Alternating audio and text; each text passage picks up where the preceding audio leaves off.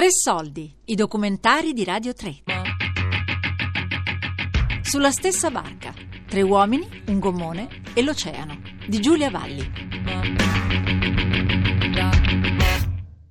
Canotto subalquatico Celeusta tiene un collegamento con Roma. Italia 1, Como Radio Santiago.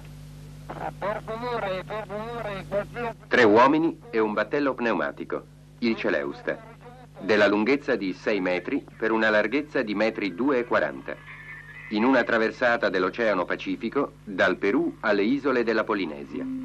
Era l'estate del 1969. Questa avventura è passata sotto il silenzio delle cronache, ma non nella mia famiglia, perché il comandante Mario Valli per me era zio Mario. Era un uomo simpatico e affettuoso, con una voce cavernosa e profonda di chi ha fumato tutta la vita.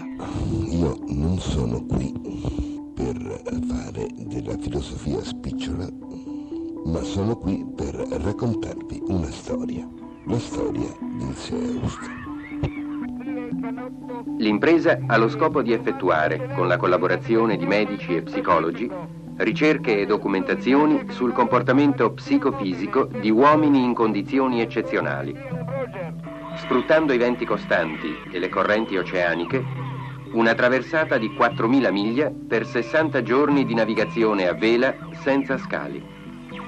In casa ho sempre sentito parlare di lui come di un eccentrico appassionato di mare e di barche che addirittura aveva attraversato l'oceano a bordo di un canotto. Nella mia immaginazione di bambina il canotto era quello con cui io giocavo al mare. Me lo immaginavo a bordo del mio canottino verde e blu, che remava con una pagaia di plastica e un berretto colorato in testa seduto sul fondo, che spuntava fuori solo col busto esattamente come me e mia sorella quando eravamo al mare. Mario Valli, primo navigatore del Celeusta, ex comandante di Marina, dirige un centro velico, sposato con figli. Vittorio Macioci, secondo navigatore, un buon dilettante del mare, scenografo, sposato. Insieme per un exploit che permetta loro di risolvere i propri problemi esistenziali, una possibilità di un inserimento diverso nella società in cui vivono e nella quale ritengono di non occupare il posto che a loro è dovuto. Io, Sergio Croci, regista il suo primo film, non ho mai navigato, gli exploit non mi interessano. Break, qui Italia 1, Italia, Canada, Londra, da un canotto pneumatico Celeusta nel Pacifico. Mio padre è stato il referente in Italia per le comunicazioni radio provenienti dal Celeusta durante la traversata. Mario, forte del mio passato da giornalista, mi aveva incaricato poi in quell'occasione di trasmettere i messaggi a 3 o 4 testate di quotidiani con cui lui aveva preso accordi. Ricordo il Messaggero, il Tempo e Secolo XIX di Genova. Grazie a lui sono entrata in possesso del diario e delle audiocassette di zio Mario, in parte registrate durante la traversata e in parte dopo. Prova, 1, 2, 3, del diario 4, scritto 5, in inglese da Macioci, e delle foto e del documentario girato da Croci e mai distribuito. Ascoltando le registrazioni e rileggendo tutti questi documenti e guardando le fotografie e i filmati della traversata, mi è venuta voglia di raccontarla. Tutto è cominciato nell'autunno del 1967.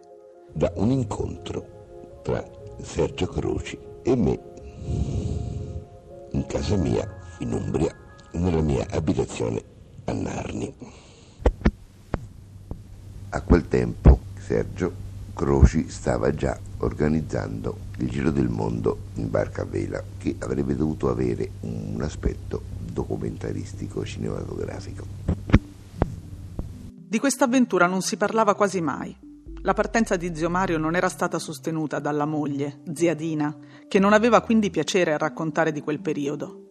Infatti Mario, in una delle sue audiocassette, in proposito dice: tra i vari spettatori a questa discussione vi era anche mia moglie, la quale, ben conoscendomi, quando mi udì dire che una traversata dell'Oceano Pacifico con un canotto di gomma era più realizzabile, facilmente realizzabile, nei limiti di tempo e di luogo e di imbarcazione, si intende, del giro del mondo su una barca a vela, insospettita, mi dette una lunga occhiata perplessa.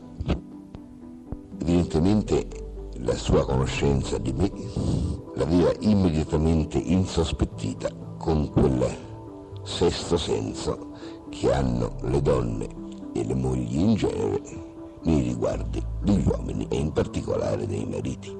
L'idea del giro del mondo fu giudicata da Mario troppo lunga e di difficile realizzazione, ma prese subito corpo quella della traversata dell'Oceano Pacifico. Ricordo perfettamente che il Croci, a un certo punto, parlando di progetti, disse che un altro suo progetto era quello di fare una traversata dell'Oceano Pacifico con un canotto di gomma. Bene, posso confessare che tra il rimanere assente circa 2 anni dai miei affetti e dai miei interessi, partecipando a un giro del mondo su una barca a vela, riconobbi immediatamente che era molto più facile per la durata e anche come mezzo la traversata del Pacifico con un canotto di gomma. Credo che mi bastarono 30 secondi per poter dire che una traversata dell'Oceano Pacifico con un canotto a vela era abbastanza realizzabile. Ora, se per convincere Mario a Sergio bastarono solo 30 secondi, per coinvolgere il terzo uomo della spedizione probabilmente gliene bastarono ancora di meno. Sergio Croci va al bar Canova a Piazza del Popolo e si siede a un tavolino. Al tavolino accanto c'è seduto Vittorio Macioci. I due cominciano a chiacchierare e Sergio gli racconta che sta per partire per un'impresa straordinaria e Macioci, che in quel momento non ha niente da fare, dice: perché posso venire anch'io? E Sergio gli dice: sì, vieni. Siccome Sergio era lui il promotore dell'impresa, Mario non ebbe obiezioni e quindi fu fatto così.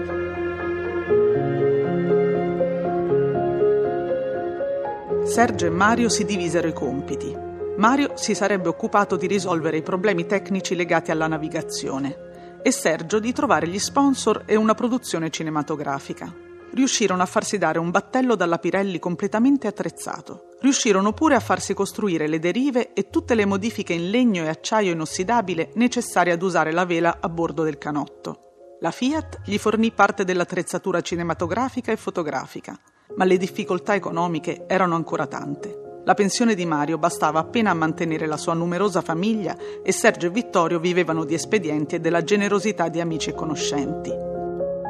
Alla fine ebbero un importante contributo dalla ditta Star, quella del Dado, che gli fornì un gran numero di confezioni di cibo precotto Cuoco Mio.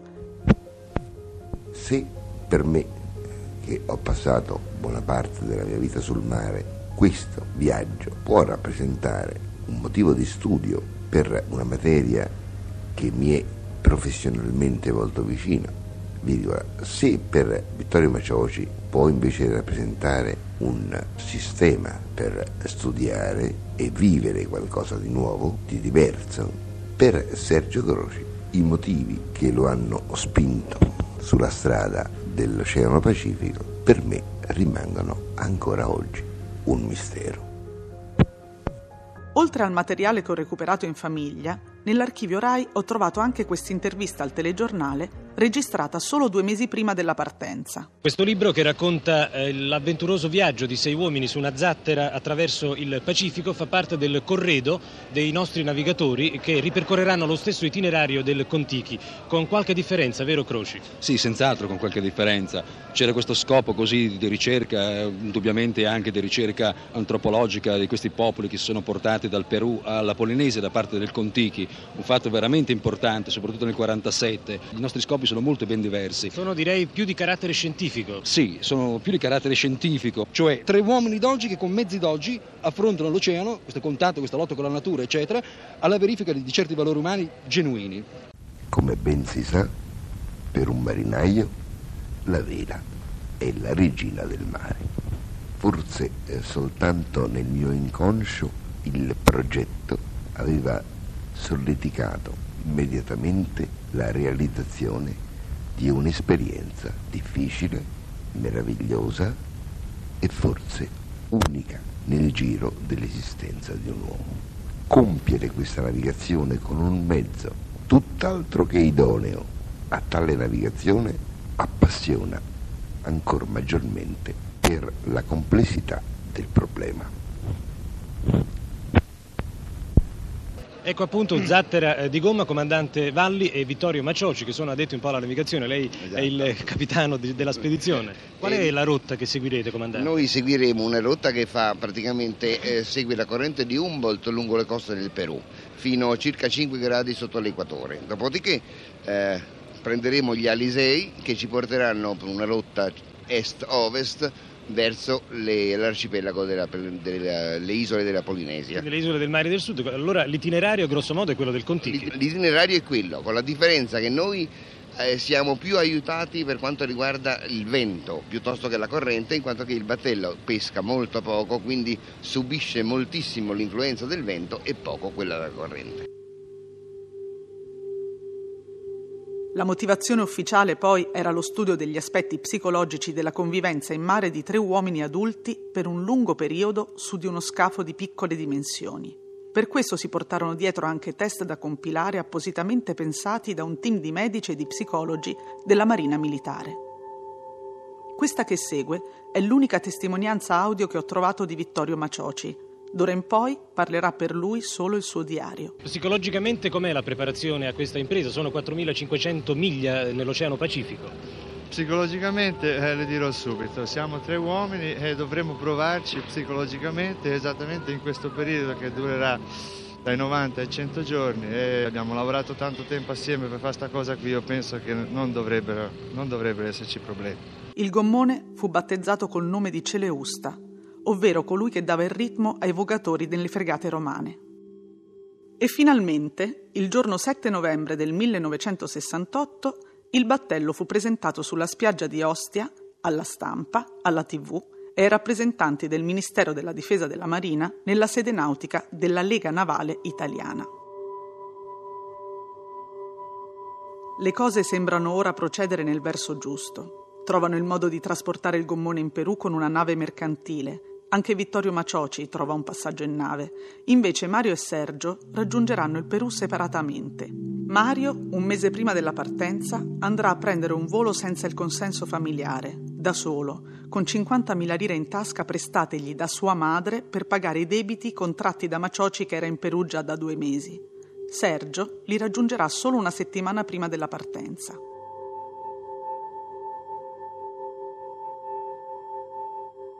Partirono dalle coste del Perù senza avere mai passato nemmeno un giorno insieme in mare sul gommone. Dopo aver fatto le foto di rito a bordo del Celeusta a Ostia sulla spiaggia, si ritrovarono insieme sul gommone solo una volta giunti in mezzo all'oceano. Non si conoscevano bene e non sapevano assolutamente cosa potevano aspettarsi l'uno dall'altro, ma c'era a priori una fiducia reciproca che andava al di là di ogni ragionevolezza. E il giorno 2 di giugno del 1969 lasciarono le coste peruviane e iniziarono la loro avventura.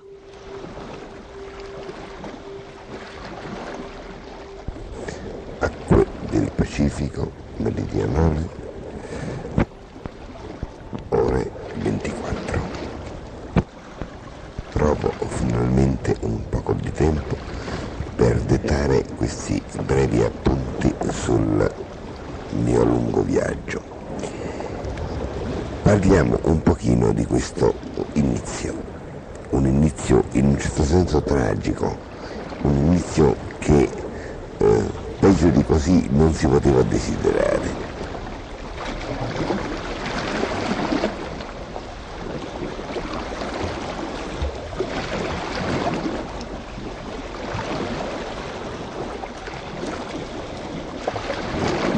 Sulla stessa barca, 3 uomini, un gommone e l'oceano, di Giulia Valli. TRE SOLDI è un programma a cura di Fabiana Carobolante, Daria Corrias, Elisabetta Parisi e Ornella Bellucci. Tutte le puntate sul sito di Radio 3 e sull'app Rai Play Radio.